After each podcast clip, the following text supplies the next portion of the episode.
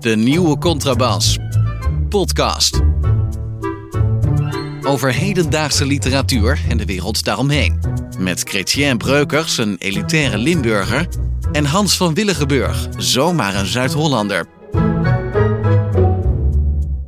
Aflevering 31 van de nieuwe Contrabas podcast loopt. Uh, Chrétien, je houdt je verheugd op een sterfgeval wat niet doorgaat, of niet doorging Nou ja, doorgaat, begrijp ik? Nou ja, er waren heel weinig nieuwsdingen deze week. Er zijn heel weinig nieuwsdingen deze week. En ik had gehoopt dat bijvoorbeeld Remco Kampert nog zou sterven vanmiddag.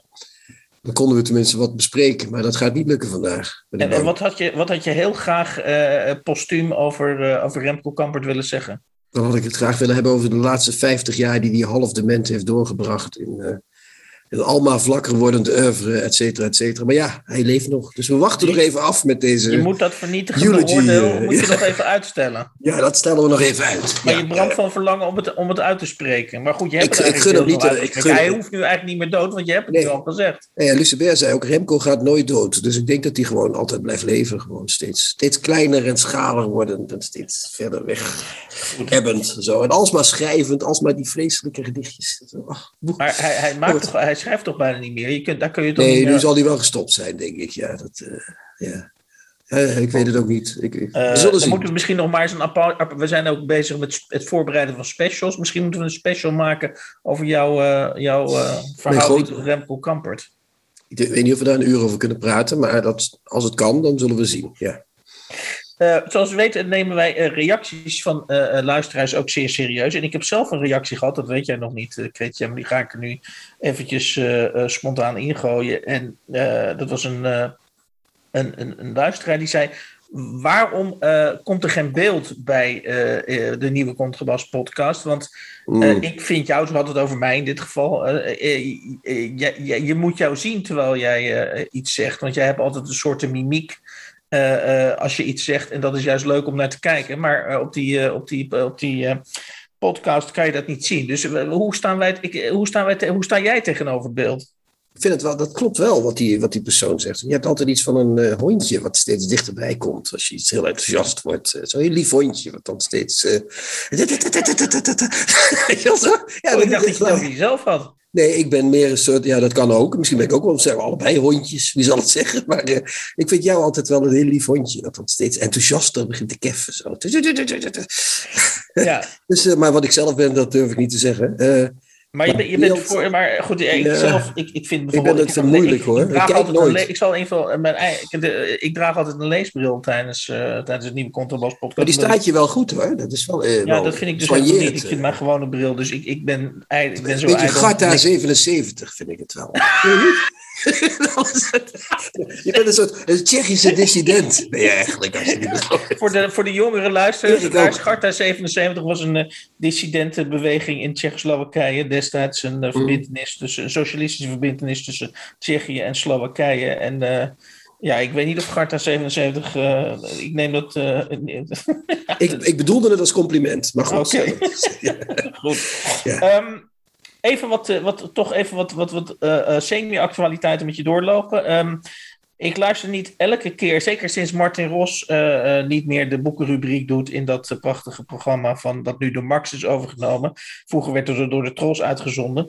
De Eh, dus nieuws, ik luister nieuws eigenlijk nooit meer naar die tips. Maar ik hoorde dit keer hoorde ik Jeroen Vullings over een boek van Lionel Shriver. Ehm, en hij beschreef dat dusdanig dat ik dacht: kijk, dat is nou een boek. Dat wil ik wel eens gaan lezen. Hij zei ook dat het onaangenaam was om dat boek te lezen. Dus ik denk, dan moet ik er misschien. Misschien is dat wel een goeie. En het, het, het, is, het is de nieuwe roman Tot de dood ons scheidt. En het gaat over twee vijftigers. Eh, twee vijftigers van 30 jaar geleden. Twee vijftigers die in 1990 zo rond de 50 waren. En die eh, dan besluiten, op grond van het feit dat hun ouders eh, eh, langzaam eh, aftakelen, eh, besluiten ze- ze zelf dat ze dat niet willen. En dat ze op hun tachtigste gezamenlijk eh, uit het leven stappen. In, in de woorden van eh, de eh, uitgeverij heet dat geloof ik zelfs een zelfmoordpact. En wat eh, eh, deze roman beschrijft is natuurlijk dat besluit zelf en de aanloop uh, naar uh, maart 2020, waarop ze dus uh, beide besloten hebben om er een eind aan te maken. En dan is Lionel Shriver, als ik Vullings goed begrepen heb, die is dan zo aardig geweest om verschillende scenario's dus ehm, uit te tekenen. Met andere woorden, scenario, in scenario A loopt het zus af, in scenario B zo en in scenario C zo.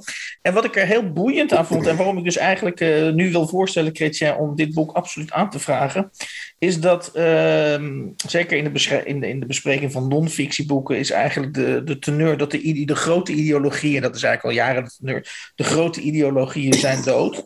Maar, maar deep down is er natuurlijk een nieuwe ideologie voor, voor in de plaats gekomen. En dat is de ideologie van het leven, het door moeten leven, het veilig, gelukkig en comfortabel leven. Dat is eigenlijk de grote nieuwe ideologie wereldwijd. En als ik Vullings goed begrijp, eh, gaat Lionel Shriver in dit boek daar fix tegenaan. Ja, ik heb, dat, dat gaan we doen. We gaan het lezen, dat is één. Tweede is, ik, ik, ik merk nu, nu mijn, mijn vader die is twee jaar geleden gestorven, tweeënhalf jaar geleden al. Nee, twee. Nou ja, zoiets. En die, eh, die was 86 en de laatste zes jaar van zijn leven waren echt verschrikkelijk. Maar die man die werd natuurlijk in leven gehouden door de, door de, door de, door de medische wetenschap. Want dat moet nou eenmaal. Hè? Die man die, moest, die had ook inderdaad, die moest leven. En hij moest ook gezond leven. Dus hij kreeg pillen en toestanden. En, ja. alsmaar en mijn moeder, nu 82, die wordt ook alsmaar, uh, dat, dat gaat ook alsmaar de verkeerde kant op. Maar die mensen worden inderdaad uh, met, met, met labwerk uh, aan elkaar gehouden. En zo leuk, en dat is niet om lelijk te doen over die mensen. Maar zo leuk zijn die laatste jaren niet, als je, als je dat nog moet doorstaan. Dus ik, uh, ik voelde wel een, eh, een, een connectie ja, met de schrijver. Ik zou nu zeggen, ja, waar staat geschreven dat de laatste jaren leuk moeten zijn? Maar oké. dat is waar, dat is waar. Je, je kunt zeggen dat we niet, maar moet er alsmaar een labmiddel bij om, de, om je nog maar weer een jaartje in die stoel te laten hangen, waar je toch al ja. uh, vijf jaar ja, hangt. Wat, ik, wat, ik, wat mij intrigeerde is dat, dat ik zelf dacht, uh, ondanks dat wij ja, op allerlei verschillende manieren over literatuur kunnen denken en denken. Uh, denk ik wel dat dit nou bij uitstek, hè, die nieuwe ideologie van moeten leven en comfortabel en gelukkig, gezond, leuk leven. Leuk dat is nou bij uitstek een, een, vraag die inderdaad eh, in, in literatuur uh, uh, heel goed onderzocht kan worden. Dus dat maakt mij extra nieuwsgierig naar het boek van Schrijver.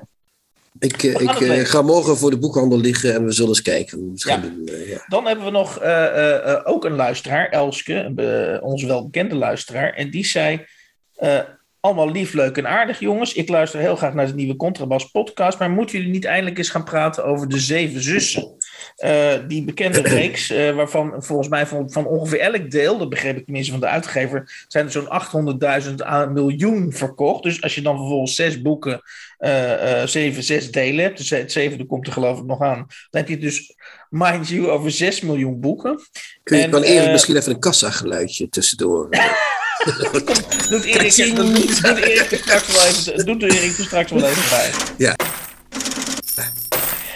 Um, en, uh, en, en, en als extra argument, behalve het grote verkoopsucces, zei ze: Ik zie veel jonge meiden in mijn omgeving die uh, niet zoveel lezen. En dankzij de zeven zussen uh, uh, ja, opeens heel enthousiast aan het lezen slaan. Dus zijn jullie niet te, uh, moeten jullie daar niet aandacht aan besteden op een of andere manier? Nou is het zo, al voor dat Michiel Krielaars... Ik ga niet lezen, Hans, als we daar Michel even Krielaars heet hij geloof ik, Michel en niet Michiel. Michel Krielaars van de NRC, die heeft een half jaar geleden ongeveer heeft hij dezelfde vraag, net als die Elske dus aan ons stelt. En die heeft als antwoord gegeven...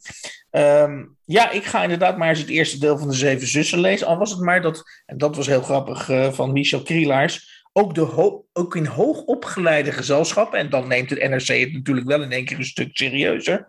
In hoogopgeleide gezelschappen wordt over dit boek gepraat, in enthousiaste zin. Dus ik ben er ook maar eens uh, aan gaan, uh, aan, aan gaan wagen. Maar goed, vervolgens. Heeft hij ook gezegd wat hij ervan vond ooit? Ja, hij heeft er.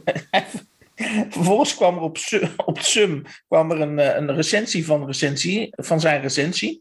Uh, dat had het over de bestseller poeper uh, Lucinda Riley. En zelf had hij het over een circusnummer in zijn recensie en over een mislukte sensitivity training.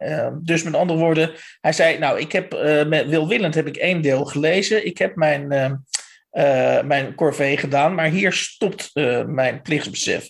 En een van de dingen die hij uh, analyseerde van het succes, waarom het een succes is, is dat hij zei: het is een hele slimme verbinding tussen opsporing verzocht.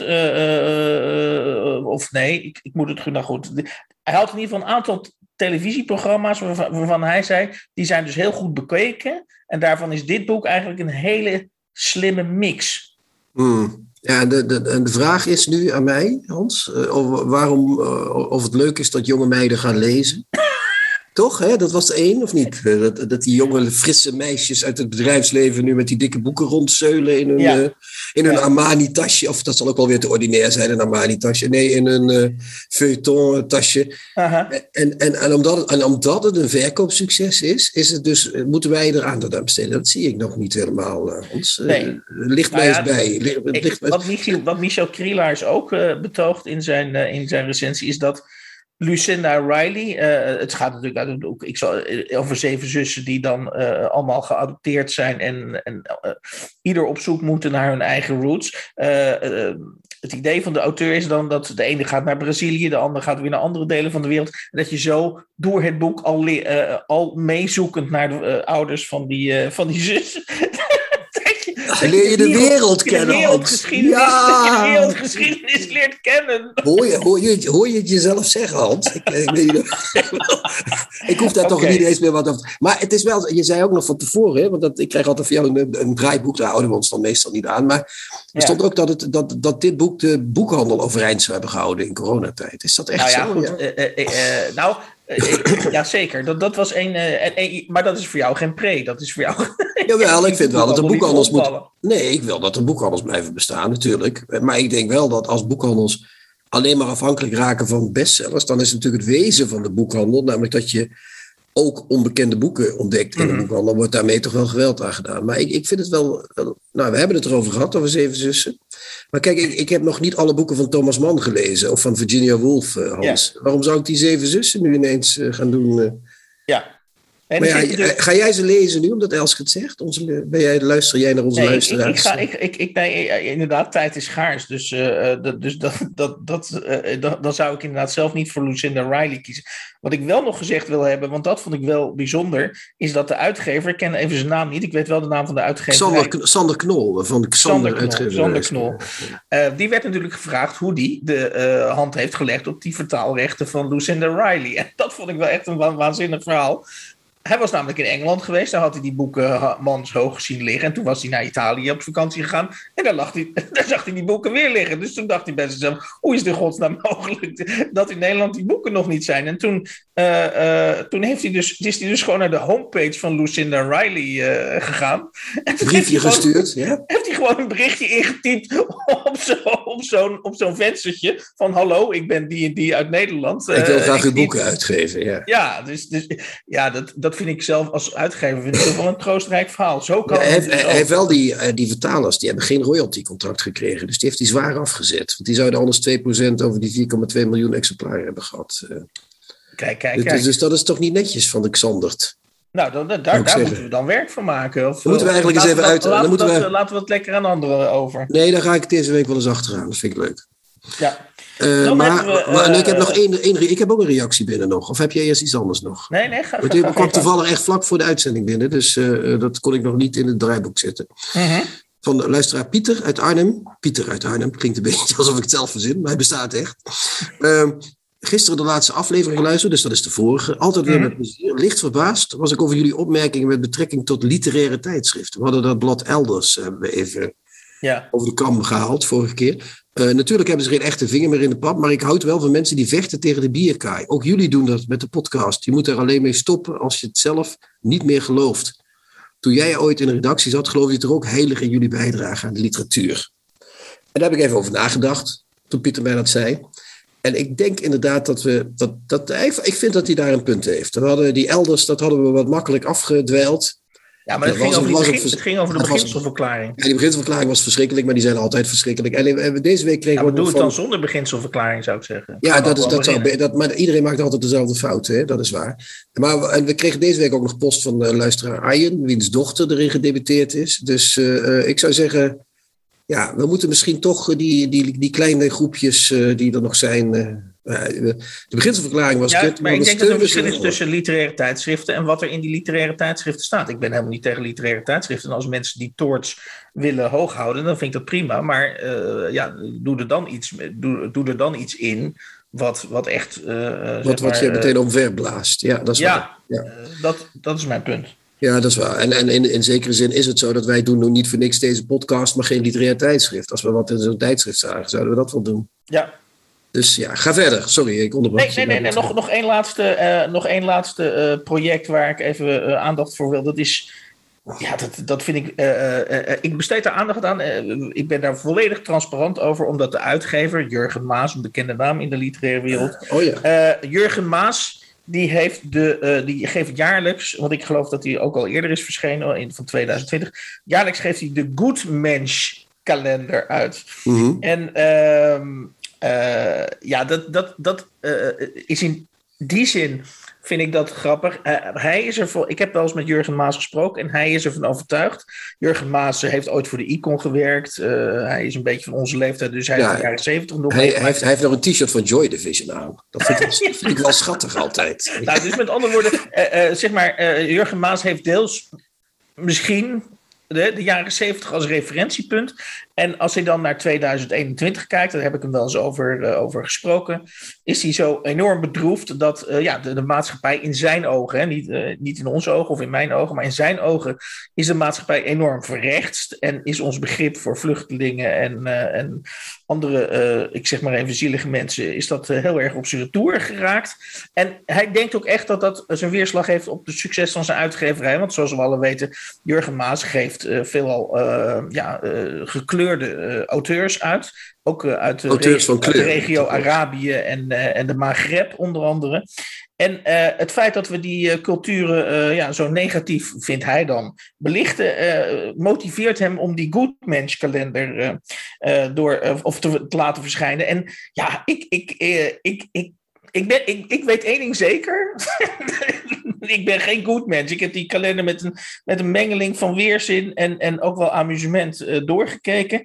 Uh, ik, werd, ik leerde er wel van. Ik, zo kwam ik erachter dat er een dag van de eerlijkheid uh, bestaat. Ja, ja, ja, heel mooi. Ik, ik begreep dit al over. Uh, vluchteling, dat is een woord wat ik denk ik niet in Voldalen ooit ben tegengekomen. Hij had het over vluchteling producerende landen. Hè, ben ik ergens tegen als, als, als, bijvoeglijk, als bijvoeglijk naamwoord. En die dragen dan ook bij aan hun bruto nationaal product of zo, wat, uh, die vluchtelingen. Want hoe en, zit dat? En wat ik ook heel verwarrend vond, Chrétien, was dat ik een, uh, te, de tegenpartij, ofwel um, van S, Jacobsen van S. Ja, Jacobsen van S. Um, uh, wat natuurlijk oorspronkelijk, de dat was oorspronkelijk ironisch, dat was oorspronkelijk een commentaar op uh, de politieke ontwikkeling in de jaren tachtig, dat die nu uh, ongecensureerd ook weer in de Goodmans kalender terechtkomen. Maar, maar nu, nu is zeg maar die hele grap natuurlijk weg. ik ben bang dat Jurgen Maas hier de tegenpartij inzet om ons echt te waarschuwen, om, om te, tegen ons te zeggen, nou jongens, in 2021 is die, is die tegenpartij is wel eigenlijk heel, voorspe heel voorspellend geweest. Ja, ik, ik, ben het, ik, ik heb hem ook een beetje doorgebladerd. En, maar ik begrijp de kalender niet, Hans. Ja, jij hebt hem blijkbaar begrepen, maar ik... Nee, ik, ik zeg niet dat ik het begrepen heb. Ik, ik, lees allemaal losse stukjes en dan denk ik, wat is nou precies... En dan komt er weer een ingezonden gedicht van, van iemand uh, die die kent. En uh, het is een soort, soort... Dat is wel weer sympathiek. Het is een soort grabbelton met allemaal dingetjes erin. En, en linkse dingen en rechtse dingen en dingen. En, nou, en ik, en dingen, die kom ik er niet in Nee, tegen. die worden alleen maar in pejoratieve zin uh, genoemd natuurlijk. Maar ik, ik, ik, begrijp het niet helemaal. Ik vind het wel sympathiek, denk ik. Maar voor zover ik het, voor zover ik het al begrijp, vind ik het sympathiek. Maar als hij daarmee denkt nieuwe good mention te kweken, wat volgens jou dus het doel is blijkbaar van hem, ja. dan ben ik toch bang dat hij een kleine slag naast heeft geslagen. Dat, ik hoop alleen dat het goed verkoopt en dat hij een tweede t-shirt kan kopen. Tips van de week. Boeken, artikelen of pamfletten die boven het maaiveld uitsteken. We gaan er eens goed voor zitten. En dat is misschien uh, gelijk een bruggetje naar de titel van het eerste boek dat wij gaan tippen. Namelijk Drie mannen en een stoel van uh, de Franse auteur Christian. oh, daar komt een kikkertje in de keel. Van de Franse auteur Christian Oster. En dat is een, uh, een tip van Chrétien. En uh, ik heb dat braaf meegelezen. Chrétien, jij had al van tevoren het gevoel dat dit wel eens uh, een knallertje kon zijn. Ja, Christian Oster is het overigens. Heb ik geleerd van de vertaalster Kiki Kouwmans, die hier ooit te gast was. Christian Auster heeft, is een Franse auteur, een beetje in de stijl van Jean-Philippe Toussaint. Ik weet niet of je die nog kent.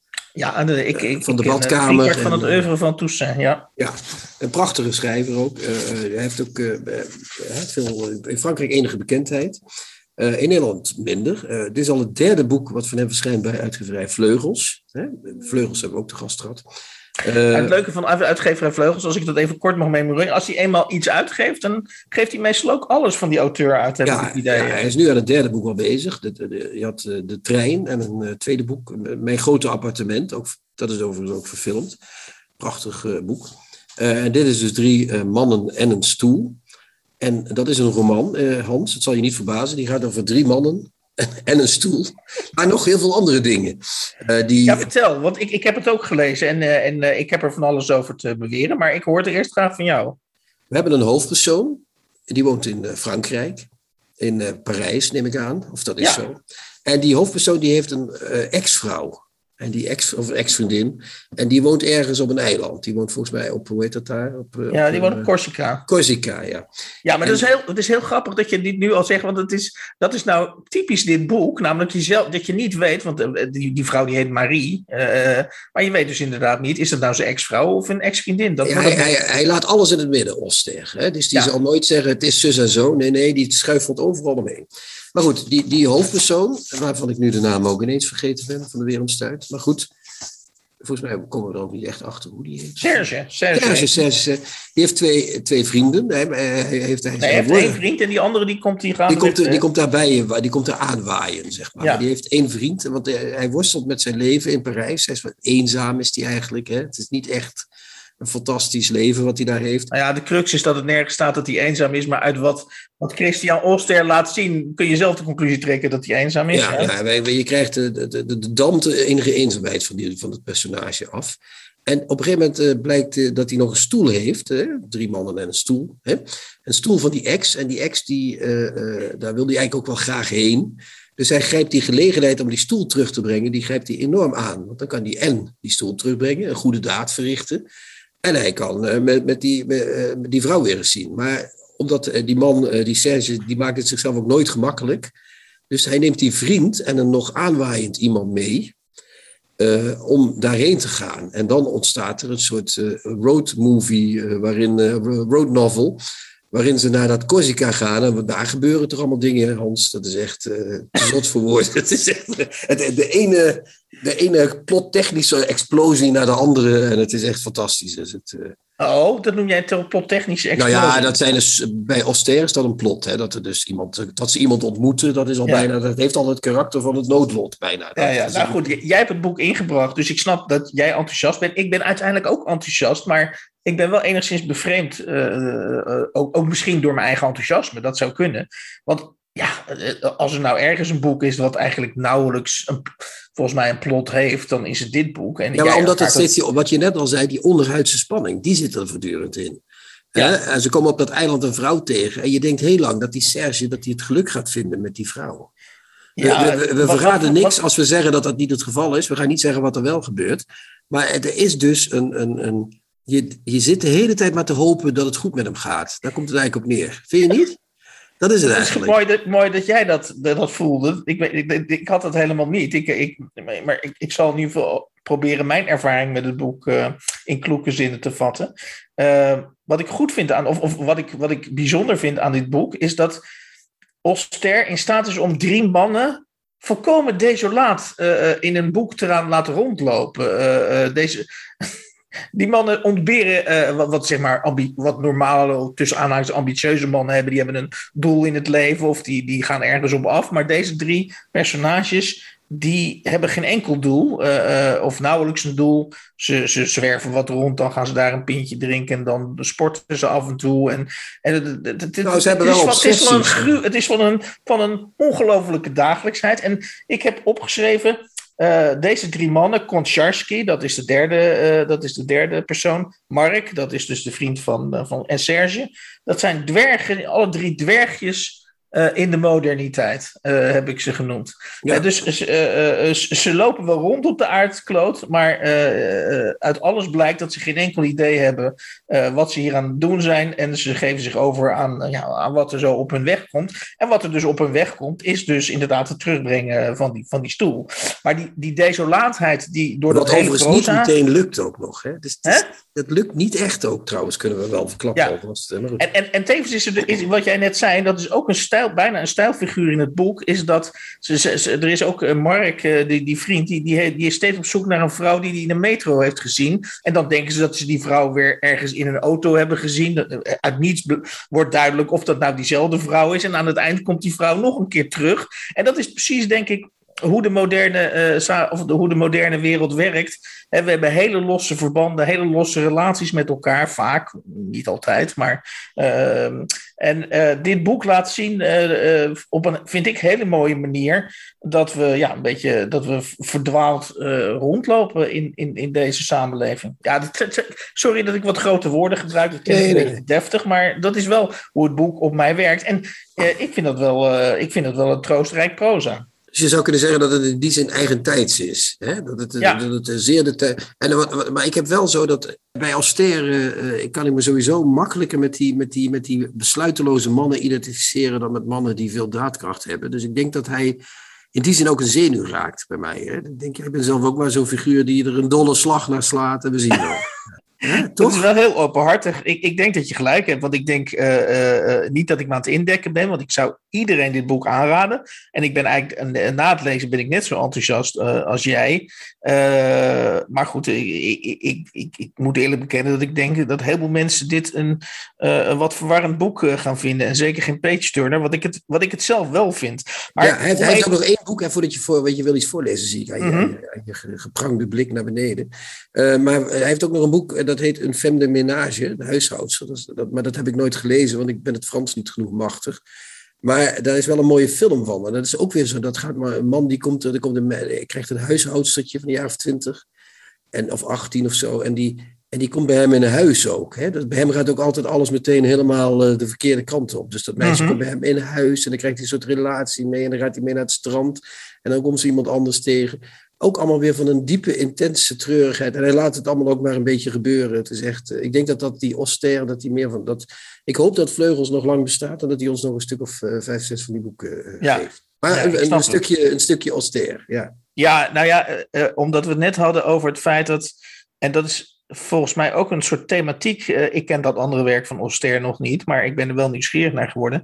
Is wat in ieder geval in dit boek volgens mij ook steeds uh, naar voren komt, is dat ze zijn niet ambitieus, die mannen, ze zijn doelloos, maar daardoor zijn ze ook onnauwkeurig. Of, of, of, of zegt hij eigenlijk, misschien is de moderne mens en deze mannen ook, zijn ze gedoemd om onnauwkeurig uh, te zijn. Op een gegeven moment denken ze namelijk dat, dat ze een vrouw die, die die Mark in de metro is tegengekomen, dat ze die op de snelweg tegenkomen. En dan komen ze in de verleiding om die vrouw, uh, want ze denken dat ze door haar worden ingehaald. En dan komen ze in de verleiding om uh, harder te gaan rijden. Om te kijken of het inderdaad diezelfde vrouw is die ze tegenkomen. En dan lees ik even een stukje voor.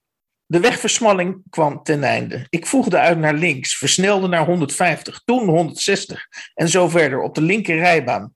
Ik zie haar niet, zei ik. Ik ook niet, zei Mark. Ze wil niet zo hard rijden. We zijn geen enkele stopplaats. We zijn geen enkele stopplaats gepasseerd, merkte Koncharski op. Ik bleef versnellen. Geen marineblauwe Ford Break te bekennen. Luister, zei ik tegen Mark. Ik kan niet zo blijven rijden.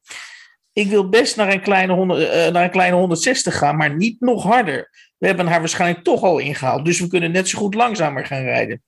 Ik ging langzamer rijden en we bleven goed opletten. Na een tijdje meldde Mark dat het ook weer niet zo belangrijk was dat we de auto terugvonden. Ze rijdt in dezelfde richting als wij. Dat is genoeg om te weten. Ja, het is toch mooi, of niet? Ik vind het ja, het is bijna een gewetensvraag. Voer, voer jij, Hans, ook dat soort zinloze gesprekken met je vrienden, inderdaad, als je in de auto zit? Ja, ik, ik, eh, ik, ja, ik, ik, uh, ik, ik zit nooit in de auto, omdat ik, ja, hoogstens als bij, bijrijder. Want ik ja, je, je hebt geen rijbewijs. Ik heb geen rijbewijs, maar, maar ik, ik, ik, ik, ik, ik denk wel dat ik van die zinloze, nou niet over dit onderwerp, dit specifieke onderwerp is mij nog nooit zo, uh, Maar ik, ik vind juist vriendschap is van dat soort gesprekken voeren. Die eigenlijk ja, die een beetje vooruit kabbelen. En ineens kan de, kan de vlam in de pan slaan natuurlijk. Maar je, je kunt ook een beetje... ehm, soms, soms ben je gewoon... eh, ja, dan wandel je maar wat aan. Dat, daar zijn vrienden ook voor, toch? Eh, Niet, ik eh, heb dat met Praag, eh, in- met jou, een week lang in Praag gedaan. Dat, ik heb daar zeer- niet gewauweld, Hans. Dat wil ik toch even tegenspreken. heb daar eh, zeer... eh, we hebben op hoog niveau Ja. geconverseerd. Eh, Oké. Ik heb nog één slotvraag over dit boek. En dan gaan we door naar het tweede boek. En dat is dat, dat, dat vind jij misschien dan een van die explosieve plotwendingen waar jij het net over had. Op een gegeven moment wordt die spanning inderdaad opgebouwd. Ze, ze gaan via de boot naar Corsica. En op Corsica moeten ze dan weer naar een specifiek plaatsje op Corsica. Waar die Marie, die ex van hem dus woont.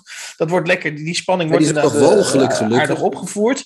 En dan eh, staat hij oog in oog voor het eerst met Marie. En dan, dan gebeurt er iets wat ik. Ja, dat, hij herkent haar. Hij, hij begint eh, over dat ze niet meer dezelfde is, wat logisch is. Of dat ze iets aan haar neus. eh, dat haar neus gecorrigeerd zou zijn. En dan raak ik het even kwijt. Dan denk ik: is dit ironie? Waar sla, eh, wat is dit? Nee, ik denk dat dat. Ik, ik heb dat zo gelezen. En ik, is, ik vind het ook heel mooi omdat het zo langzaam wordt opgebouwd. Omdat hij het hele boek over die vrouw zit te emmeren, min of meer. Ja, En als hij dat ziet, herkent hij dat niet. Dus dat zegt ook al dat dat zich bij die, bij die man. Die Serge speelt zich in zijn hoofd af. Het, is allemaal in zijn, het zit allemaal hier. Het zit allemaal tussen de oren, zouden, Ja. voetbaltrainers of, of wat is het, trainers zeggen. Ehm, eh, het is niet echt. Het is, als hij de vrouw echt ziet, ja, dan, is dat, dan kan hij er ook niet meer lekker over nadenken. Dan houdt het ook op. Hè, het is in een van die andere boeken, Mijn Grote Appartement, dan kon je op een gegeven moment kan hij zijn huis niet meer in, om allerlei redenen. En dan legt hij zich dan ook maar bij neer, want ja, anders moet hij allemaal moeite gaan doen Ja. om dat appartement weer in te kunnen. En, en, en hier is hij ook, als hij die vrouw ziet, is dat niet echt. En aan het eind, en dat explosieve plotwending is natuurlijk een beetje ironisch, maar die spanning wordt wel steeds opgevoerd. Hoe heb jij het eind gelezen? Want dan belt hij met een van die vrienden, waar die dan min of meer die vrouw in die auto, waarvan ze denken dat het de vrouw eh Ja. een auto is, die geeft hij min of meer weg aan die vriend. En dan eh, zegt hij, eh, eh, ik bedoel dat er, en dat Marie op je wacht, zegt hij dan tegen Serge. Hij ja. moet, hij moet terug met die stoel weer. En dat Marie op je wacht. Is dat dan, komt het dan, is dat dan toch een happy ending, Hans? Heb je dat zo gelezen? Is dat een nou, ik- ik- gelukkig eind? Is dit... Dat, ik heb daar nog niet heel diep over nagedacht. Misschien moet je me dan nog een week geven om dat exact te duiden. Ehm, maar eh, ik denk wel, eh, en dat is eh, naast al het enthousiasme voor dit boek, wat we volgens mij allebei uitstralen en overbrengen, zit, ik, zit, ik bij de, zit ik toch wel met een klein disclaimertje. Namelijk dat ik denk dat een hele, want jij kan wel zeggen, ja, dat speelt dus allemaal in zijn hoofd af. En die Marie, die ziet er dus in het echt heel anders uit dan hij denkt dat ze eruit ziet. Ja, of, of het is, zij heeft het mooier gemaakt of anders. Herinnering vervormd, hè? dat is gewoon zo. Ja, maar dat is wel een, echt een klassiek punt waarop. En, en dan, en dan, dan eh, ga ik me even bewust in de rol van de traditionele lezer, die ik misschien deels ook ben. Maar ik ben ook hopelijk een avontuurlijke lezer. De traditionele lezer denkt op dat moment van. waar, wat is dit voor boek? Maar als je er overheen zet, want daarna gaat de hoofdpersoon. eh, omdat hij schrikt van Marie, even voor alle duidelijkheid. Hij, hij denkt dus. eh, ik weet niet precies wat hij denkt, maar hij is in ieder geval bang voor haar. Of hij keert zich van haar af. Of hij denkt dat het een andere Marie is. Of hij denkt dat hij gefopt wordt. In ieder geval is het resultaat dat hij niet meer, dat hij die twee vrienden vaarwel zegt en het hele gezelschap. Ja. Hij moet wat even Rob weg. die Marie is vaarwel zegt. En dat hij zich terug, terugtrekt, wat op zich natuurlijk ook heel komisch is. Dat hij zich terugtrekt in een hotelletje in de hoofdstad van Corsica Bastia. Ja, dat is natuurlijk ook een heel, heel vreemde move, maar wel grappig inderdaad. Ja, ja, schitterend boek. Dus een, boek, een boek waar je een boek met een open einde, sowieso. En, en, eh, en, eh, en een eh, boek wat je dus kunt blijven lezen ook. Dus een prachtige auteur. Ik zou tegen Vleugels willen zeggen, hup, hup, hup. Kiki aan het werk. hup. Ja, ja, ja. Oké. Je hebt een boek van de saaiste, saaiste Ja, we gaan van, duider van het land. van, de, van, de, zeg maar, haute literatuur van Christian Oster gaan we afdalen naar de iets wat saaie realpolitiek van Rob de Wijk. Rob de Wijk De saaiste man van Nederland. Ja. Het is echt de saaiste. Als ik hem op Wijk de, eh, is volgens mij eh, directeur of een hoge pief in ieder geval bij instituut Klingendaal. Dat, eh, dat, ik denk altijd dat dat niet bestaat. Dat ze dat gewoon bij mensen eronder zetten. Werk bij Klingendaal. Het bestaat gewoon helemaal niet, weet je wel. Dat is gewoon niet het. Dat, dat, dat, iedereen was er geen raad meer bij. Oh, die werkt bij Klingendaal. Professor Maar bij Klingendaal. Ik, ik, ik, ik meen zelfs dat het nu nog ook instituut Klingendaal heet. Maar misschien tegenwoordig wordt al- elk, elke instelling wordt ook weer getransformeerd of gaat in transitie en dan heten ze ook weer anders. Maar goed, University instituut- College Klingendaal. Instituut Klingendaal. En eh, hij heeft net een, of, eh, eh, hij heeft een bo- nieuw boek geschreven. Het is al een tijdje uit. De Slag om Europa. En dat heeft Oei, een ondertitel. oei, oei. Hoe China en Rusland, het gevaar komt dus uit het oosten, daar hadden we, hebben we het een van de vorige uh, uitzendingen ook over gehad. Uh, hoe China en Rusland ons, ons continent, ons, hè, ons uh, uit elkaar spelen. Nou, je verwacht dan op grond van die ondertitel een heel onheilspellend boek. Dus dat China en Rusland dagelijks Europa bovenaan de agenda hebben staan. En dan een strategie ontwikkelen om, om ons, te, om ons ja, uit elkaar te spelen, zoals Rob zegt. En terwijl als je het boek gaat lezen, dan, dan zegt, is de hoofdboodschap van Rob de Wijk, die in uh, in 2005 al het boek Supermacht Europa schreef. En in dit boek, dat is dan typisch Rob de Wijk, want Rob de Wijk, even kijken, wordt, omschrijft zichzelf, of door, laat zich door de uitgever omschrijven, als een van de grootste geopolitieke denkers van deze tijd. Maar hij, hij omschrijft zichzelf als een van de grootste geopolitieke denkers van deze tijd. nou, dat staat op de achterflap. En mijn oh, ervaring is meestal ja, ja, dat auteurs zelf een eigen achterflap schrijven. Dus uh, dat nou, is dat waarschijnlijk is een bescheiden zo, zo hij zichzelf. Maar, maar leg me eens uit, Hans, want ik heb dit boek niet gelezen. Ik heb even mm -hmm. in, in ronde gepasseerd. Nee, ik wil even, uh, het punt maar, even het punt afmaken over dat boek uit 2005. Hij zegt dus in dit boek... Ik, heb, uh, ik had gelijk met mijn boek Supermacht Europa in 2005... maar dat werd toen, dat werd toen nog niet begrepen. Ja, maar Rob de Wijk die, die, die opereert natuurlijk niet met dagen of met uren, maar die gaat gewoon over eeuwen en jaren gaat die, uh, vooruit. Dus uh, dat, dat, valt nog mee. Maar, maar hij heeft gelijk. En waar had hij dan precies gelijk in? Wat, wat is dan... Nou ja, um, wat, wat, wat uh, Rob de Wijk, wat voor mij een, een in zekere zin een eye-opener was, of misschien juist ook helemaal niet, is dat Rob de Wijk uh, omschrijft dat in een wereld waarin uh, kanonnen, uh, kernraketten, kortom wat men in zijn kringen hard power noemt, waar, waarin hard power steeds minder belangrijk wordt, dat soft power dus steeds aan, aan belang wint. En zijn conclusie is, of zijn, zijn, zijn observatie is, dat al dat noeste werk in die gebouwen in Brussel, hè, achter al die spiegelpaleizen waar wij allemaal van denken, daar zijn ze onze belastingen uh, aan, het, uh, aan het verkwisten. En ze zeggen, nee, zegt Rob de Wijk, Nee, daar doen ze juist hele goede dingen, waardoor wij straks machtiger worden dan ooit. Want, zegt Rob de Wijk, de, de, de, de consumentenstandaarden, of het nou voor stekkers is, of voor groenten, of voor fruit, et cetera, et cetera, dat zijn standaarden die uh, uh, wereldwijd, dat is het exportproduct van de toekomst van Europa. Sterker nog, zegt hij, in de kringen waar hij rondloopt, ziet hij dat bijvoorbeeld Trump, de Amerikanen, maar ook andere delen in de wereld, zich gaan richten op de standaarden van Europa. Dus met andere woorden, eigenlijk zegt Rob de Wijk ook: wacht maar af. Over vijf of tien jaar vinden de Amerikanen een banaan pas een banaan. als die door de Europese Commissie voor een banaan, voor een goede banaan wordt gehouden. En dat is onze nieuwe macht in de wereld. En daarom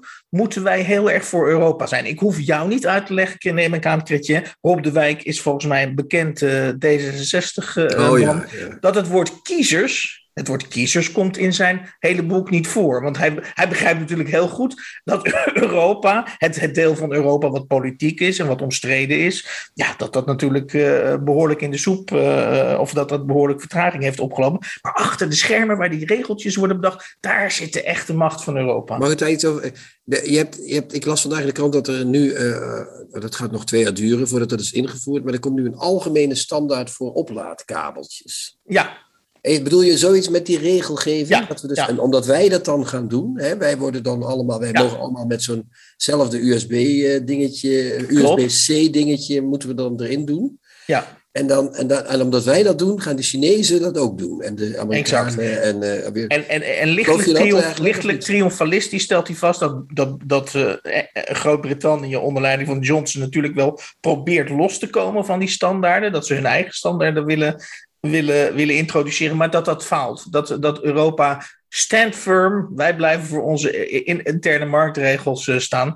En, maar wat, wat, wat, wat, doen China en Rusland dan om ons uit elkaar te spelen? Gaan die, gaan die andere kabeltjes maken? Of wat is dat? ja, ik weet het niet. Ik, ik vraag het nee. maar even. Dat is, uh, ja. Nee, uh, China is natuurlijk op zoek naar, uh, naar um, uh, uitbreiding via 5G. Hè, de, onder andere via 5G, Huawei. Dat, die discussie heb je namelijk aan wel gevolgd. Ja, en dat is uh, software en zo. Niks ja. al, in feite is de dreiging dat China ons wil koloniseren via 5G onder andere. Is dat een complottheorie of is dat een echte theorie? Nou, ik denk dat wel dat China eerder misschien dan Europa door heeft dat data, het nieuwe, in tegenstelling dus, uh, dus tot kernwapens en, en, en kanonnetjes en, en de geweertjes, wat, dat data uh, de, de, de macht van de, van de toekomst is. Ik denk dat nou, China wel... heeft denk ik nog een ander voordeel, dat is dat ze niet een parlement hebben wat eindeloos moet onderhandelen over iets. Ik bedoel, ze hebben daar gewoon, als ze zeggen we kopen een Afrikaans land en we zetten daar uh, spersieboontjes neer of we gaan daar varkens fokken, dan is het gewoon uh, ja. overmorgen geregeld en niet uh, over twintig jaar pas. Het idealiseren van Europa door Rob de Wijk stopt dus niet bij het, ver, hè, zeg maar bij het verafgoden van die regeltjes. Rob zegt ook ehm, het feit dat ehm, wij het verschillende delen van Europa, Frankrijk, Duitsland, nou ja, al, die, al die landjes die in, in Europa verenigd zijn, het feit dat wij met elkaar overhoop liggen uh, uh, en dat we dus meningsverschillen hebben.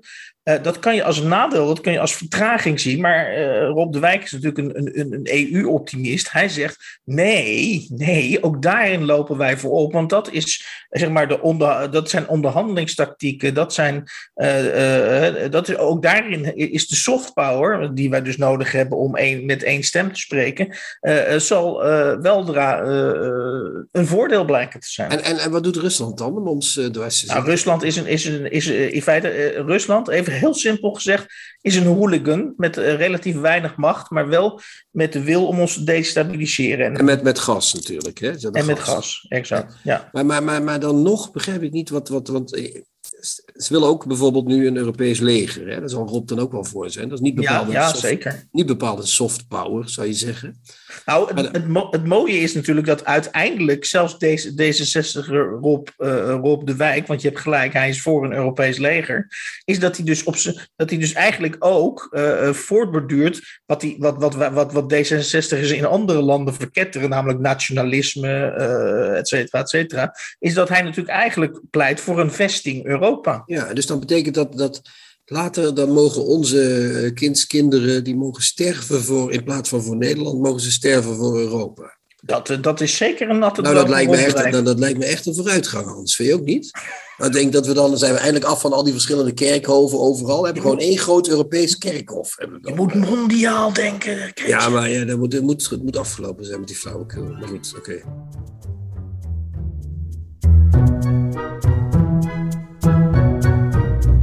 De nieuwe Contrabas. Podcast. Het nu volgende interview valt door de ondergrens van ons technisch minimum. Oprechte excuses. Toch hebben we besloten het in deze podcast te handhaven. Omdat het ergens illustratief is ten aanzien van de geïnterviewde, Stefan Sanders, die in het dagelijks leven heel bewust geen smartphone gebruikt en hij met zijn nieuwe boek Godschaamte in zekere zin een boodschap heeft uit hogere sferen. Nog een complicatie tenslotte is dat ik vanuit Gent even het verkeerde kabeltje in de verkeerde uitgang van mijn laptop had gestopt, waardoor Chrétien dit interview solo doet. Met andere woorden, twee katholieken onder elkaar. Nogmaals, excuses voor het ongemak. Desondanks veel luisterplezier. En vooral aan het begin even doorbijten. We zitten hier met Stefan Sanders als gast. En Hans uh, zit in Gent voor een welverdiende vakantie. En zijn geluid is uitgevallen. Dus we doen het even zonder Hans. Ik zal zijn standpunt in dit interview zo goed mogelijk proberen te verwoorden. Want we waren, hadden een soort good cop, bad cop verdeling uh, gemaakt van tevoren. Uh, Stefan, je hebt net een welkom. Je hebt net een boek geschreven dat heet Godschaamte. Met een intrigerende ondertitel een eigentijdse expeditie op zoek naar God. Moet ik me dan voorstellen dat je met een soort polmutje op uh, naar het hogere bent uh, getrokken? Of wat is dit precies? Ik ben blij dat je het zo letterlijk neemt. Ik zie mezelf ook inderdaad met een polmutje op naar verre, verre te reizen. Dat, dat, dat idee, um, ja, mooi, ik dat vind ja, het is, het is een uh, boek dat is samengesteld uit columns die je eerder geschreven hebt. Of in ieder geval als basis daarvan de, dienen columns die je eerder geschreven hebt. Ja, was maar waar dat het allemaal oude stukken waren en columns. Uh, dan had ik er niet veel werk aan gehad. Maar ik had er wel veel werk aan, omdat ik geen stukkenboek moet maken. Dus het is waar dat er een aantal stukken zijn geschreven in Trouw, in het dagblad.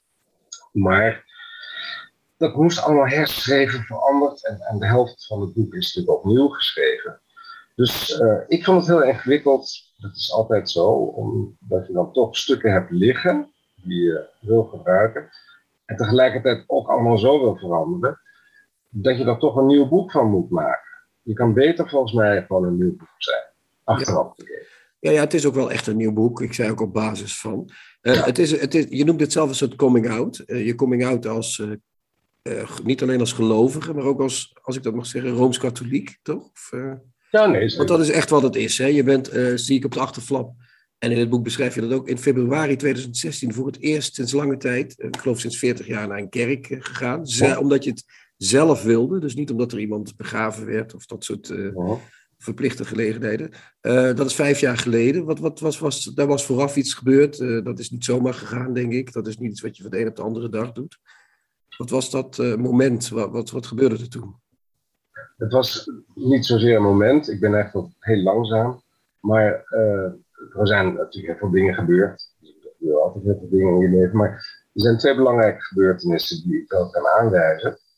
Het eerste is dat ik een grote liefde ontmoette, namelijk mijn steeds tegenwoordige echtgenoot, mijn man, um, die mij uh, zeer trof, omdat hij als het ware mijn geadopteerde verweesheid, dus geadopteerd, uh, leek, leek dus niet op een adoptieouders. En had dat het idee dat ik uit de reeks viel van mensen. Dat, van mijn spoorlijntje was er eigenlijk maar één halt en dat was ik. Um, en die man die ik ontmoette, echtgenoot, die, die, ja, die lijkt niet echt op mij, maar die herkende mij als, als menstype, als een Surinaamse man. En ik voelde mij meteen echt à la seconde geborgen bij hem. Je vergelijkt het met het toeslaan van de Heilige Geest zelfs, uh, toch? Nou ja, dat is, daar grijp je dan naar. Zo'n zo'n enorme ingrijpende gebeurtenis. Uh, dat je het idee hebt, ja, maar hij is ook mijn, mijn vader en mijn grootvader. En hij is ook een broer die van meer. Maar hij is ook nageslacht. hij is dan nog wel hopelijk, of wordt hij mijn minnaar of mijn geliefde, of in dit geval mijn echtgenoot later. Dus dat, dat, dat, zoiets wonderlijks had ik nooit meegemaakt. Dus dat, dat was een religieuze ervaring. Dat was één. En de tweede was, als ik het goed heb, dat je verbindt het sterk ook aan de dood van je moeder, die je adoptief, ook je adoptiefmoeder was. Ze was behalve je moeder ook je adoptiefmoeder. Ja, of mijn moeder, want je, ja. Ik natuurlijk al heel lang haar kind, vanaf een vierde of vijfde maand. Uh, Miep heette ze. Mm En zij, ging, zij stierf. En was katholiek geweest. Um, ik, ging wel vroeger tot aan mijn twaalfde naar de kerk. Uh, met haar en mijn vader en mijn zusje. Uh, en ja, daarna ben ik een beetje van afgegleden van het geloof. niks, niet, niet al te dramatisch. Maar toen zij stierf, was ik ook alweer 50, zo met 45. Ja. Um, toen begroef ik haar. En ze, ze had een, kreeg een katholieke uitvaart. Dus vanuit de kerk. Uh, en ik stond daar bij dat graf. Ik realiseerde me ineens, met niet, met mijn moeder, is het geloof in dit gezin dood. Want mijn vader was al dood gegaan en mijn zusje was al dood gegaan. Dus het stopt hier. En uh, op het moment dat ik kluitaardig worden op haar kist, realiseerde ik me eens, het is een hele voor de hand liggende gedachte, maar ik was nog niet opgekomen. Je kan natuurlijk ook dat geloof aannemen van je moeder. Zoals zij jou heeft aangenomen als baby. Dus dat was, een, een tweede belangrijk moment. Um, en uh, omdat ik een, een, trage man ben in dat opzicht, duurde dat dan toch alweer jaren en jaren voordat ik daar uh, iets mee ging doen. Maar dat is wel, denk ik, hoe dat uiteindelijk begonnen is, ja. En is het dan ook door die, want uit, je titel, uit de titel uh, hè, Godschaamte, is het dan ook schaamte dat het lang duurt of is dat alleen traagheid? Uh, dat het, Traagheid is denk ik ja, een ander woord voor schaamte. Als je, als je je schaamt, ga je gewoon heel erg langzaam. Als je, als je niks doet, hoef je je nergens voor te schamen. Precies, maar. precies. Ja, ja, um, ja, ik moest er even aan wennen aan mijn nieuwe zelfbeeld. Dus het idee dat ik gelovig zou kunnen zijn, dat ik mezelf religieus zou gaan noemen. En uh, dan ook nog eens keer uh, katholiek, rooms-katholiek. ja, dat zat eigenlijk nog niet zo in een, in een arsenaal. Nee. En dat duurde, ja, dat, dat duurde een tijd voordat ik dat kon. Ja, wij zijn natuurlijk van de, ongeveer van dezelfde generatie. Jij bent uit 61 of zo, geloof ik. Mhm. En ik uit 65. En ik herinner me nog uit mijn opvoeding dat de katholicisme... Ik kom zelfs nooit meer uit Limburg, waar het katholicisme toch redelijk alomtegenwoordig was. Ja. Maar dat was toch iets wat je voorbij was, dat, die fase. Dat, Ja. was iets- dat hadden mensen vroeger allemaal gedacht en geloofd. En het was leuk geweest, maar we waren nu toch beter geworden, zeg maar. Misschien heb je daar ook nog mee... Jij kwam uit het oosten, dus Ja. heb je je opgegroeid, geloof ik, hè? In- Ja, in, in Twente en dan een heel katholiek deel van Ja. Twente. Dus eh, het katholicisme was daar eigenlijk vanzelfsprekend. Het was helemaal niet eh, iets raars, iets geks. Eh, in het dorpje Deenkamp waar ik opgroeide, had je een, een kleine Nederlands hervormde kerk en een nog veel kleiner gereformeerde kerk. Maar de mensen waren over het algemeen katholiek. Dus ehm, in die zin, dat, neem ik dus nu mee, is dat vanzelfsprekende katholicisme van, van, mijn, van mijn jeugd, tot aan mijn twaalfde, dertiende, heeft behoed mij geloof ik ook voor al te drieste, ja, orthodox-katholieke stappen. Dus ik denk, ja, Je wordt geen Antoine Baudard of zo, zeg maar. Nou ja, dat, dat, ik heb wel een, een, een grote bewondering voor Boeddha, op een bepaald opzicht. Maar eh, dat, dat heel getuigend katholiek zijn, dat was in Twente ook helemaal niet nodig, want iedereen was gewoon katholiek. Nee, nou ik herinner me zelfs dat ik op school, toen ik over de 80-jarige oorlog leerde, dat ze hadden het over een ander geloof, dat ik dacht, welk, welk, wat zou dat nou toch weer zijn dan? welk, wat kan dat zijn? Ja. Dus, eh, dus ik snap dat vanzelfsprekende heel goed, maar Ja. die, die, waarom, wa- want is dat dan, ja, tot je twaalfde, dertiende zeg maar, was het vanzelfsprekend, toen raakte je heel langzaam van de, van de weg af, eh, zo, hè? Dat, zonder al te veel gedoe, en je moeder Ja. was blijkbaar zo en je ouders waren zo eh, geduldig dat ze niet zeiden van Stefan naar de kerk en anders dan Nee. dit en dat en hier en daar. En waarom dan toch die schaamte toch? Hè? Waarom dan, wat, is- wat is dan toch het aspect van, is dat dan door die tijd daartussenin waarin we dachten het is geweest en we doen het niet meer? Beschaafde mensen Ja. doen dat niet meer? Schaamte is natuurlijk een, emo- een hele ingewikkelde emotie. Ehm, wij hebben een collectief afgeschaft, eh, dat ook voor jou zou ik zeggen, in de jaren zeventig met Anja van Meubelt, of Anja Meubelt, schaamte voorbij. Het was is over. Ja, ja. Dat was de, de collectieve afspraak. Nou, het is leuk geweest met die schaamte. Dat doen we niet meer aan. Bekrompen en burgerlijk. En weg ermee, gewoon weg. Tegelijkertijd is schaamte voor mij, in mijn eigen leven, altijd een heel reële emotie geweest. En ook wel een richtinggevende emotie. Dus ehm, ik ben op een gegeven moment na gaan denken over, kan ik opnieuw God zeggen, door me te giechelen? En kan ik de schaamte, die ik zeer goed ken in mijn leven, ik ben heel goed in schaamte en schaamtegevoelens, eh, kan ik dat, dat idee van schaamte daarmee verbinden, omdat ik het heb, dat heeft met elkaar te maken. Omdat je, denk ik, en dat, dat ik ook in het boek, schaamte eh, in de ogen moet kijken en niet moet wegredeneren of tot taboe moet verklaren. Omdat het, ja, je kan niet zomaar de schaamte voorbij. Schaamte is ook wel degelijk iets wat je of kan overvallen en het heeft ook een functie. Het is niet voor niets dat je dat zo sterk kan voelen. Mensen worden rood, mensen gaan stotteren, mensen slaan hun ogen neer, alles, alles doen ze. Dus je kan wel zeggen, het bestaat niet meer, maar de gevoelens blijven natuurlijk wel degelijk bestaan. Ja, maar waarom is dat nu dan? Want laten we zeggen, eh, vroeger was dat toch niet verbonden met religie. Mensen schaamden zich niet om de religie meestal. Sterker nog, ik herinner me nog dat mensen daar vrij radicaal over konden getuigen, her en der. Ik, ik herinner me nog op de televisie uit mijn jeugd, de EO en de NCAV. Hè, dat was toch nog zonder schaamte. Maar waarom is dat dan toch zo aan die religie verbonden geraakt? Dat is een vreemd iets natuurlijk. eh. zijn die gelovig zijn, Ja. katholiek zijn, of wat dan ook, christen zijn. Judea Chrétien, hè? dat is Ja, ja, ik, ben, ik heet niet voor niks zo natuurlijk. Ja, nee, daarom. Dus dat, dat, dat was ooit iets gewoons. Zelfs in onze jeugd hebben we dat staartje nog meegemaakt. Maar dat is natuurlijk een minderheidsgeloof geworden. Dat vind ik helemaal niet zo erg hoor, maar het betekent wel dat iets wat vroeger heel gewoon was, in ieder geval in Twente, eh, in mijn jeugd, iets buitengewoons werd eh, en was in Amsterdam toen ik daar ging studeren bijvoorbeeld. En zeker in uh, universitaire kringen was het ik kende geloof ik echt helemaal niemand die naar een kerk ging. Ja. Echt niemand. Nee, ik ben zelfs naar een katholieke universiteit geweest en daar ging niemand naar de kerk. Zo, ja. zo, zo was het toen ongeveer, eh, zeg maar. De Ja. katholieken zijn natuurlijk op de eerste. En Die zijn het natuurlijk. Ja, Maar ook massaal hebben ze die kerk ook weer verlaten. ja. Er is geen protestantse denominatie aan te wijzen waar dat zo hard is gegaan als juist bij die. Nee, de katholieken zijn, zijn. Ze waren heel keurig tot en met de jaren 50 en massaal. En net zo massaal hebben ze die kerk ook weer verlaten. Dat geeft je te denken.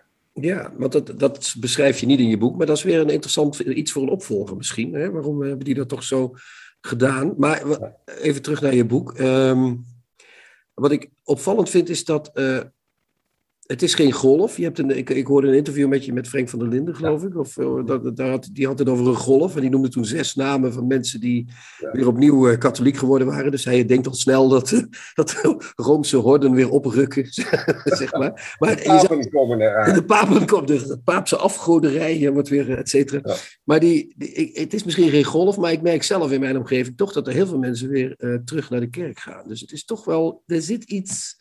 Misschien worden de katholieken, eh, ja, wat is het? Misschien is het toch weer een soort terugkeer. Maar jij ziet dat echt niet. Of ik vind het ook behoorlijk druk in de kerk weer, bijvoorbeeld in, in eh, waar ik ga. Nou ja, in, in de kerk waar ik naartoe ga in Amsterdam, op het Centraal Station, is het eigenlijk, nou ja, buiten COVID, het is een tijd helemaal niet druk geweest. Nee, toen kon het. Maar dat is altijd een, een drukke kerk. Er zitten altijd Ja. 400, 400 mensen, Ja. elke zondag.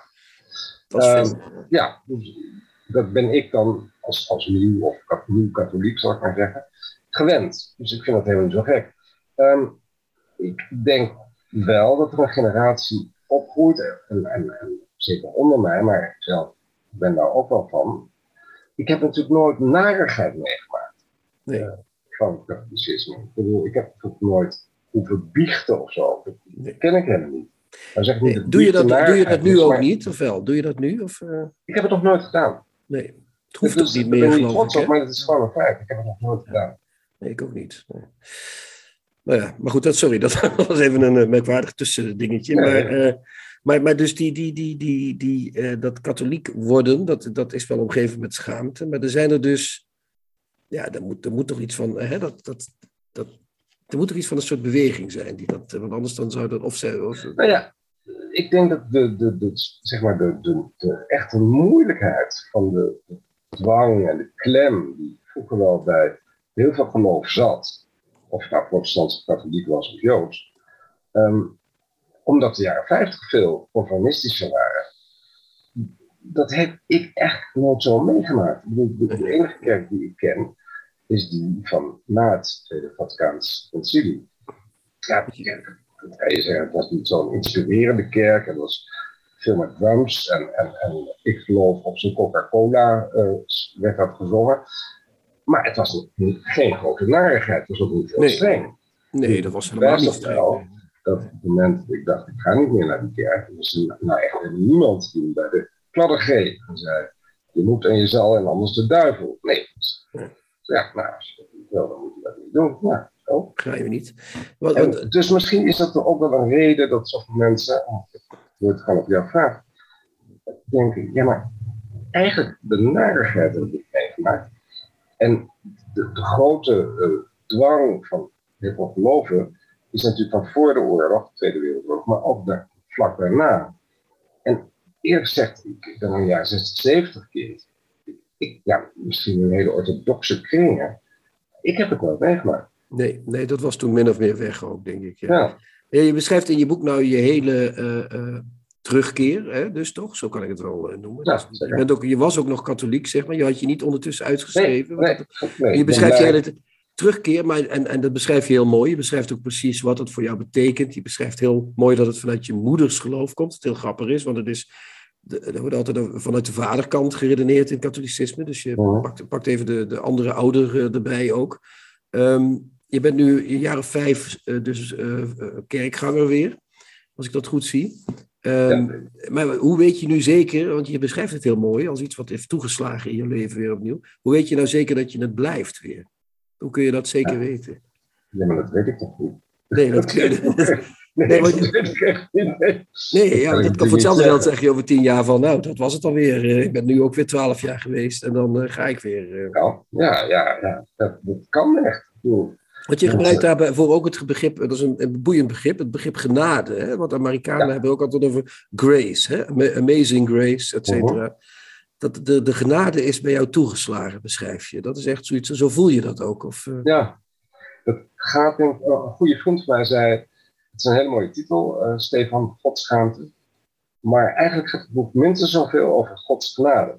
Of over genade. mhm. Ja, dat Eh, en dat is ook zo. Genade is dan een raar woord, wat ik tien jaar geleden niet had kunnen uitspreken zonder te spotten. Maar in mijn begrip is dat nu zoiets als een soort eh goddelijke toewending. Eh, Dus dat je iets toevalt zonder dat je daar nou per se iets voor gedaan hebt. En het, verhaal wil, mijn leven wil, dat ik ondanks dat weeshuisbegin ontiegelijk veel liefde heb gekregen heel veel mensen. Ik bedoel werkelijk te beginnen bij de nonnen die me gewoon als babytje hebben aangenomen en verzorgd. In ieder geval zodanig dat ik niet als een krakkemikkige baby werd geadopteerd door de familie Sanders. En vervolgens die, aardige vader en die, dat zustertje, naar zusje. En die verschrikkelijk belangrijke moeder, die er echt door liefde in hebben gegooid. En dat, gaat al een tijdje zo door. Ik bedoel, er is heel veel liefde op mijn pad gekomen. En terwijl ik daar zelf misschien helemaal niet zo heel goed in was. Maar dat heb ik gaandeweg wel geleerd van al die mensen. Nou, dat, dat noem ik genade. Ja. Dat je met een kloot begin, want dat was het wel, geloof ik. Dat was ik niet bij, dat adoptiebegin en het weeshuisbegin. Maar met een kloot begin zoveel eh, liefde krijgen. Maar wel al door de nonnen, wel al door de nonnen, dus ook al door vrouwen. Nou ja, ik, ik, ik denk Loopt via de vrouwelijke lijn. het zo was. Ik weet het Ja, niet. Maar Ja. ik had geen gebroken beentjes. Nee, die zullen, je- nee, die zullen de baby Sanders niet hebben mishandeld. Nee. Dat geloof ik ook niet. Eh, Nee, dat, dat, dat zou wel heel erg zijn. Eh, Nou ja. eh, nou ja, dat kan ook. Dat gebeurde. Ik, je hoort verhalen uit Ierland en zo en overal. maar goed, dat is weer een ander verhaal. Ehm, je, in je boek eh, verbind je ook, of je verbindt het niet echt, maar je noemt de schaamte voor het geloof of voor God. Ver- Noem je dezelfde schaamte die er voor seksualiteit kan heersen onder mensen? Of bij mensen, sorry. Ik ken dat schaamtegevoel eh, natuurlijk als jonge homoseksueel. eh 13, 14, 15 ben je dan als je die gevoelens ontdekt of ervaart. Die ken ik goed. En dat is niet omdat ik uit een heel streng milieu kom, maar het komt omdat je jezelf zo schaamt. Je, Ja, je bent en puber en dan kom je ook nog ergens achter. En dan, ja. ja, ja ik, ik, ik, ik, merk dat mijn, dat mijn, mijn ouders waren nou, liberaal in dat opzicht. Maar ja, dat vond ik ook een vorm van medelijden die me helemaal niet beviel. Van, ga jij maar fijn homo worden? Dat vinden wij helemaal niet erg, jongen. Dus, ja, maar ik wil dat helemaal niet. Nou ja, dan is er niks meer aan als puber. Nee, nee. Dan hoeft het niet meer. Nee. Maar goed, ik dacht later wel, toen ik eh, aan God en geloof begon. Ja, maar die schaamte ken ik dus heel goed, uit die fase. En die wil ik nou niet zo eh, precies herhalen. Ja. Dus laten we nou eens gewoon meteen gaan kijken wat het is. Ja. Is, het niet, het- is het niet hetzelfde ook? Is het niet gewoon hetzelfde als die schaamte voor die seksualiteit? Schaamte voor Ja, geloof? het lijkt erop. Ik bedoel, schaamte als jong homo is. Ik hoor niet meer bij de meerderheid. Dus ik ben eh, apart gesteld. Of, nou dan, dat vind je toch heel vervelend. En in mijn geval was het toen ik een jaar 50 was en naar de kerk begon te gaan, ook zo. Ja. Omdat in mijn omgeving, in mijn vriendenkring en gekendsenkring, was dat ongewoon. Sterker nog, er was eigenlijk niemand die ik kende die dat deed. Nee. Eh, dus je moet je dan afvragen, wat, wat is die schaamte? Bij welke groep wil ik dan zo graag horen? Dus als kind, als jongeman bij de heteroseksuele meerderheid.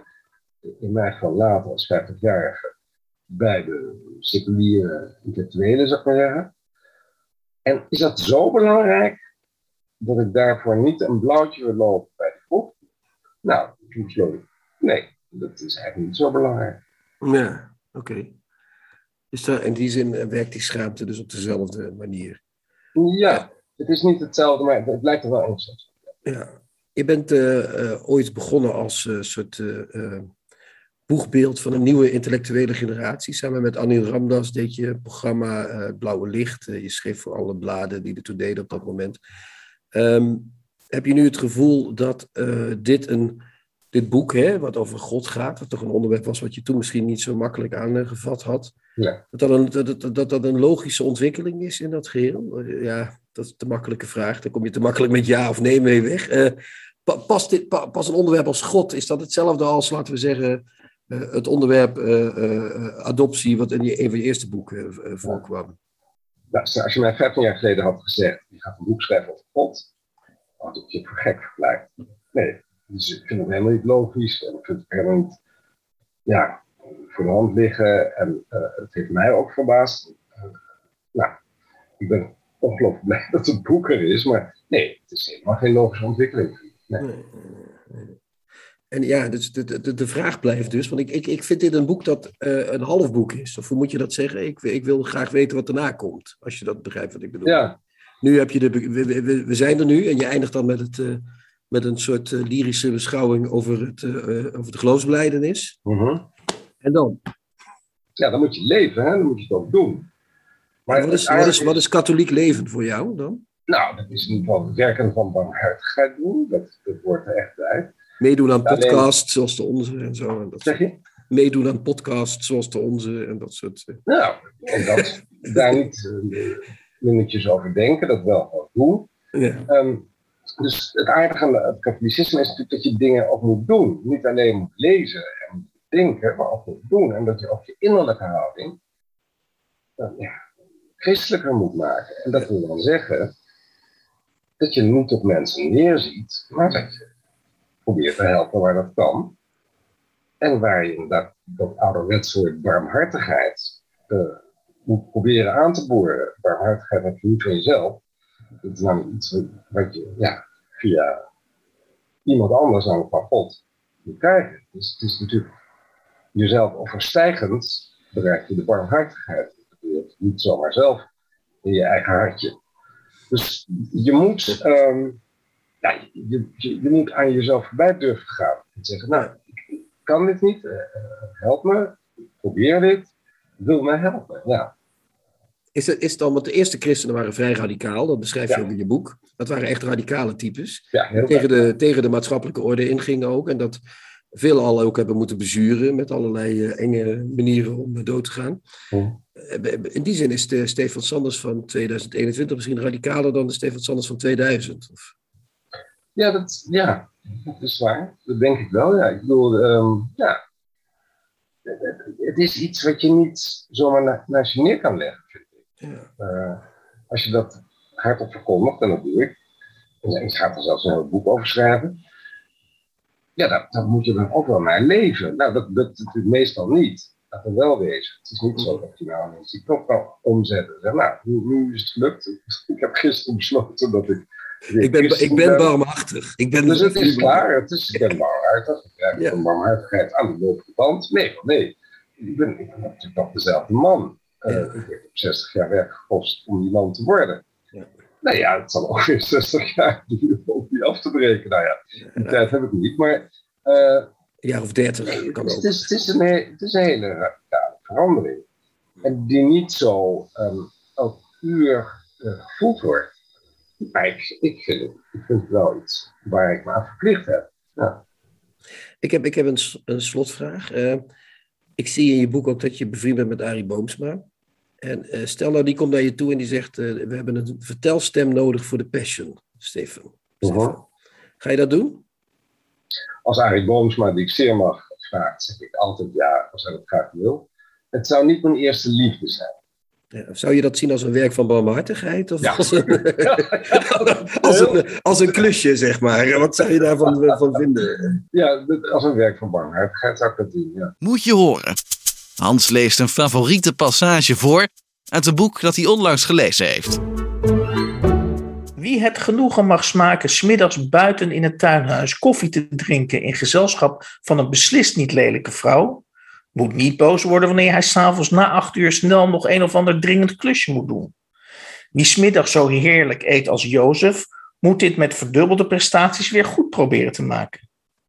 Wie sigaren mag roken tijdens kantooruren, die mag niet mopperen wanneer de vrouw des huizes hem kortweg om een huiselijk of familiaire dienst verzoekt. Ook al is de toon waarop dit verzoek wordt uitgesproken eerder bevelhebberig dan schuchter vragend. Wie heeft al het aangename en vleiende nu altijd tegelijk? Wie staat zo aanmatigend tegenover de wereld om alleen maar kussens van haar te verlangen, waar je op kan rusten? Zonder te bedenken dat die fluwelen en zijden kussens, gevuld en volgestopt met fijn dons, geld kosten.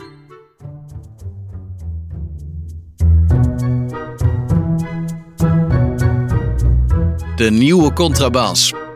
Podcast. In deze aflevering kwamen voorbij uh, een heel aantal boeken. Ik ga ze allemaal voor u opnoemen. Om te beginnen bespraken we Drie mannen en een stoel van Christian Oster, moet ik van Christian zeggen. Niet Oster, maar Oster. Oh, uitgegeven door uitgeverij Vleugels. Uh, de oorspronkelijke Franse tekst is uit 2008. En uh, het is onlangs verschenen bij Vleugels dus in 2021. En de vertaling is van Kiki Kouwmans. Dan op mijn voorspraak bespraken we De Slag om Europa van Rob de Wijk. Uitgeverij Balans 2021. En natuurlijk het interview met Stefan Sanders over zijn boek Godschaamte. Dus niet Godsschaamte, maar Godschaamte. Ondertitel Een eigentijdse expeditie op zoek naar God. Verschenen bij Van Oorschot in 2021. En tot slot las ik een fragment voor uit De Bediende. Een weer nieuw uitgegeven, uh, opnieuw uitgegeven oldie van Robert Walser. Verschenen bij Koppernik in 2021 in de vertaling van Machtold Bokhoven. Wilt u reageren op de uh, nieuwe Contrabas podcast? Dan uh, noem ik nog even het inmiddels wel bekende e-mailadres podcast@denieuwecontrabas.blog. Ik herhaal podcast@denieuwecontrabas.blog. Tot de volgende keer.